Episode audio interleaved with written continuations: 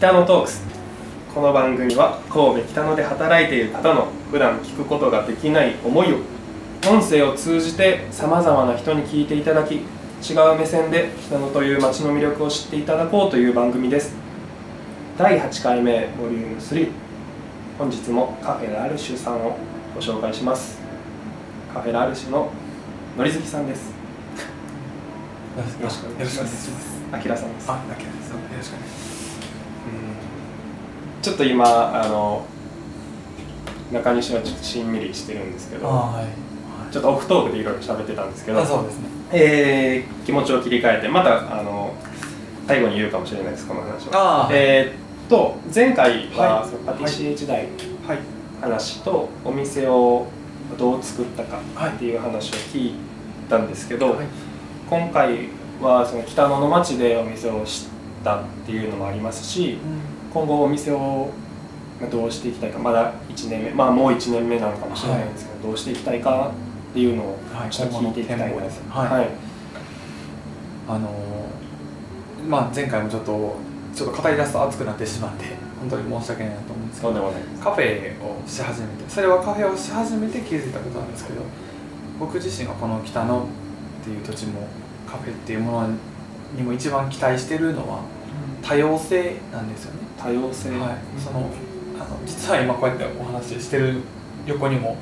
えー、とミャンマー人の男の子が座ってるんですけどもともと僕中学高校って国際学校に行ってはい。インターナショナルスクールに通ってたんですよアシアの方にあるんですうん。で本当に今でももう胸を張ってそこを6年間過ごしてきたっていうのは自分の中で生きててあのいろんな国の人といろんな文化と触れてで年齢も6年間なんでもう本当に絶対普段の生活では出会わないような今このカフェにも現役の高校生とかが全然来てくれててうんでその子たちは在学中接点があったわけでもないんですけど今でも来てくれてて、6年間ってどどの6年間？えっと、中学から高校です。中高の？中高です。12歳から18まで。ああじゃあ本当にいやもうすごいですよ。なかなか圧巻ですよ、それこそ本当多様性。いや本当に。そうなんですよ。ねで僕がいた時でも37カ国ぐらいの子がいたのかな、はい、僕は一般あの富山生まれでた宝塚育ちの一般なんですけど、えーすごい。いやいやいやいやバカにしてますね。バカにしてない やばいです。富山なかなか可愛いですよ なんとかだがみたいな。めっちゃいいじゃないですかそうそう。方言ちょっと好きなんですけど方言の話は富山の方言はねちょっと富山の方言後で聞いていいですかそのなんとか島とかそんな可愛いじゃないですかいやまあまあそう。そうあのあすいません。はい。脱線して。えっとすいませんで国際学校行ってたんですけどはい。あの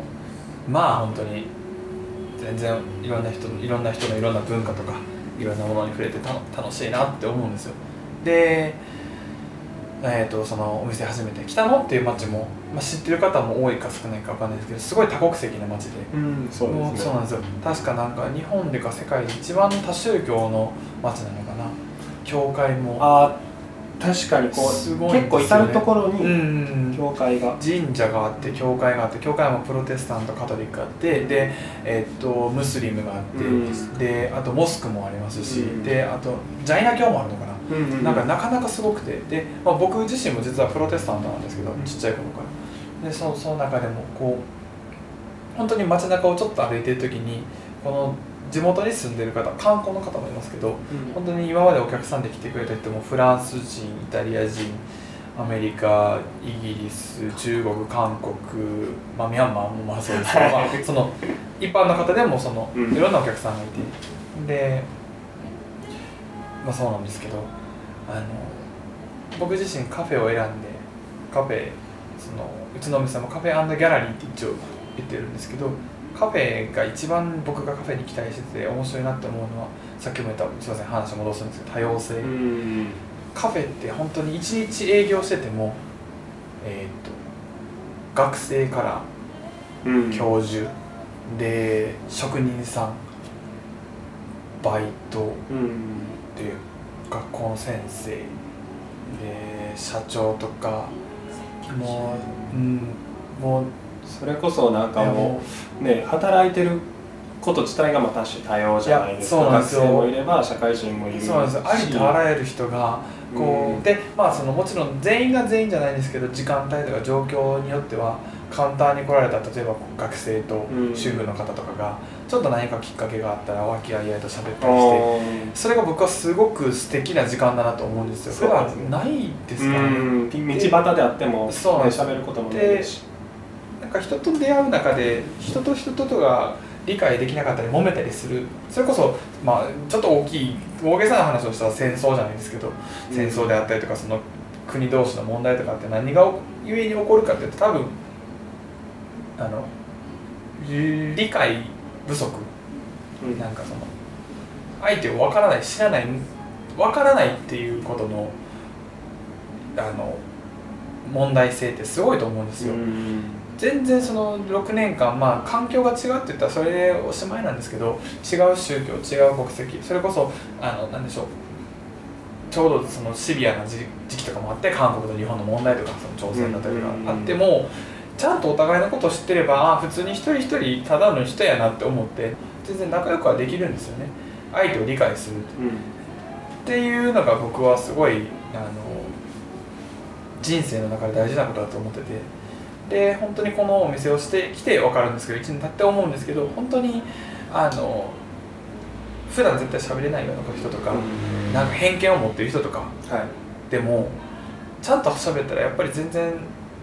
あの分かり合えるんですよね。うん。でその中で新しい相乗効果とかが生まれて本当に目の前から例えば美容師さんとパティシエさんとかが話して、うん。そこでお互いが「あじゃあこんなことできますね」とかこんなこと結構意外に共通点あるんですねとかっていうのが意外にあって日常の中で。でそれって本当に人の人生を人生というか人の人の日常を豊かにするもんだなって思うんですよ。僕自身がすごく豊かになりますし、うん。まあ、こうやって中西さんと出会ってるのももちろんそうですしそういうのをこう提案提供共有できる場所になればもう僕は僕の中でそのカフェをしたっていうのの最大の喜びがそこにあってうん。それは今後の展望としてもっともっとこう今はお店も小さいですしなんかこ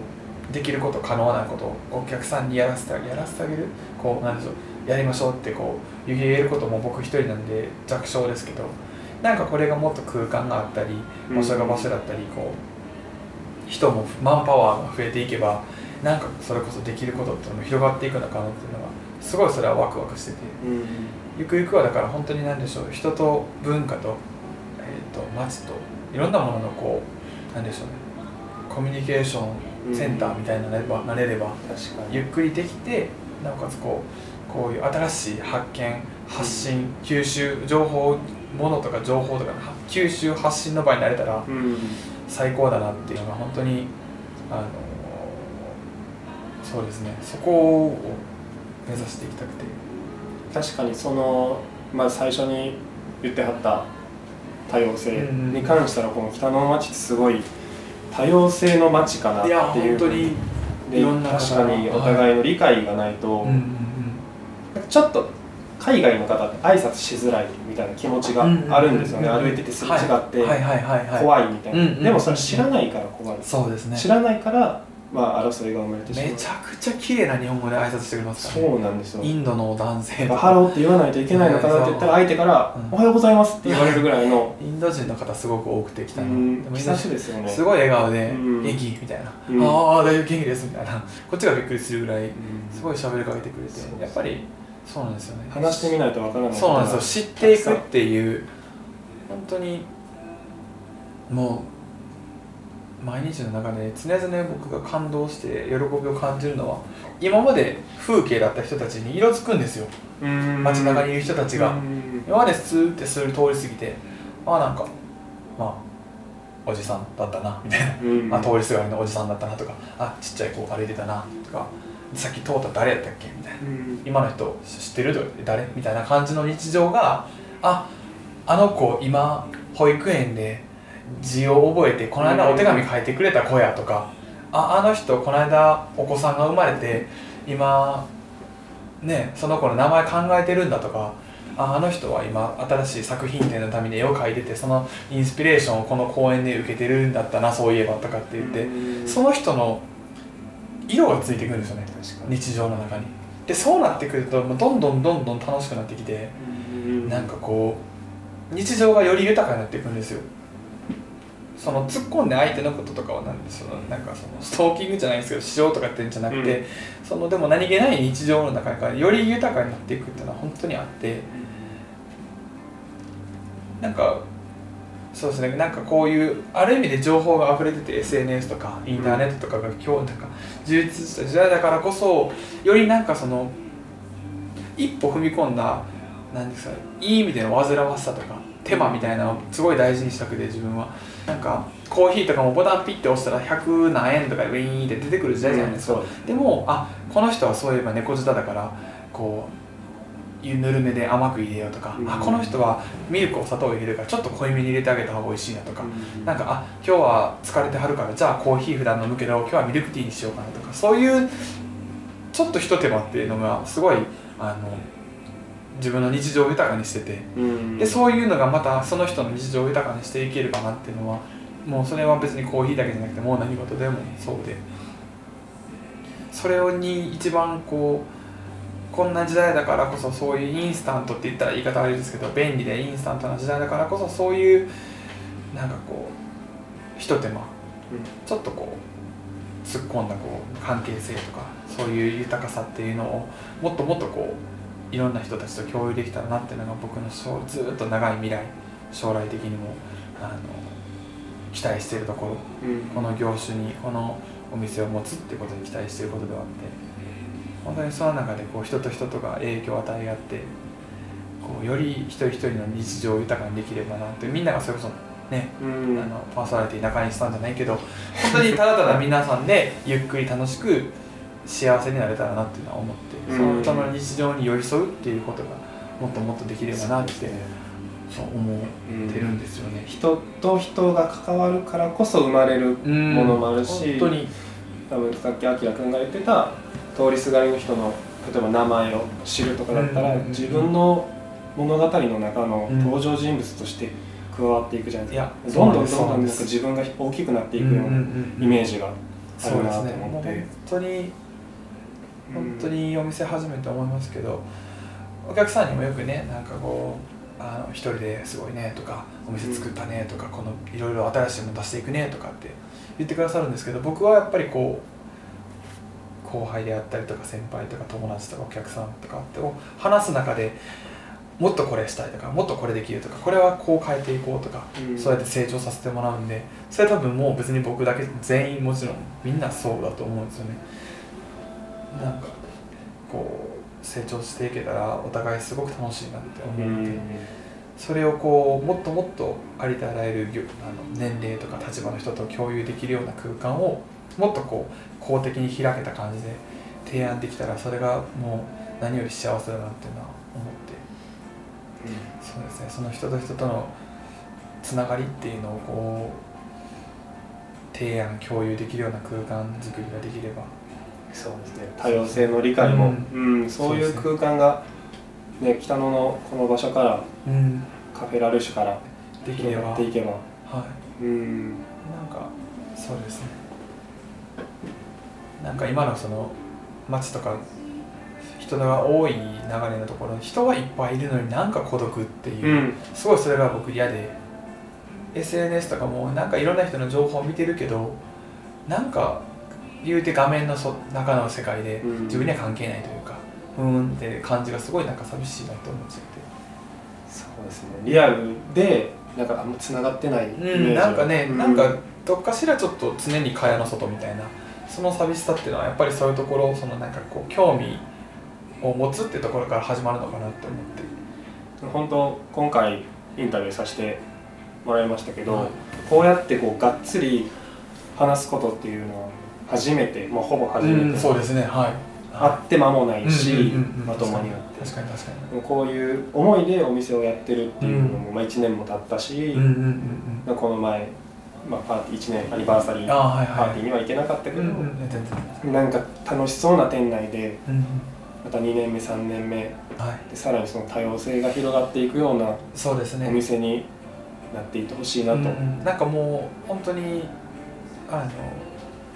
お店の雰囲気自体結構ゆったりゆっくり静かなんですけど、僕自身こんな感じでであの実は本当に心の底からこう人との対話とかそういう新しい出会いっていうのをこう期待して僕自身もやっぱり人間なんでお店開けてるんで、ただ淡々とコーヒーを入れてお金もらってお客さんが増えてきたらやった売り上げ伸びたっていうんじゃなくて、うん。実は本当にその一人一人との対話とかを楽しんでる一人の人間なんでそこに期待してるっていうのを知ってくださってこうあの全然こうなんていうか積極的にこう話しかけていただいたりしたら僕自身すごく嬉しい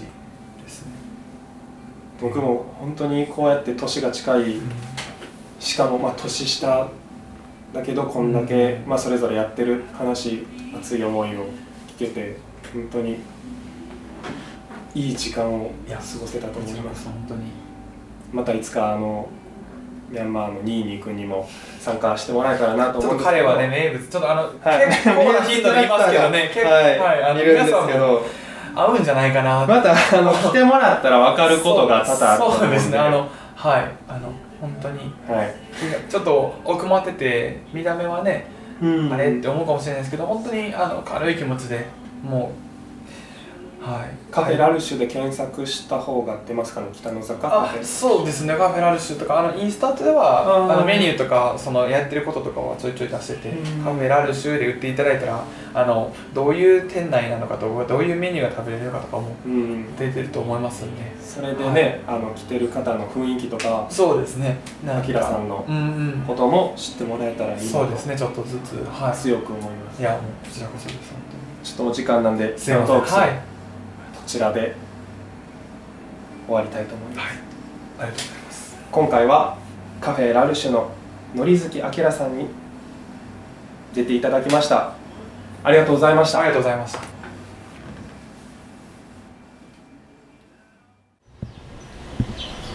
どうもインタビュアーの中西幸宏です。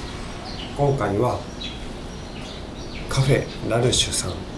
をインタビューさせていただいたんですけれどもまさかの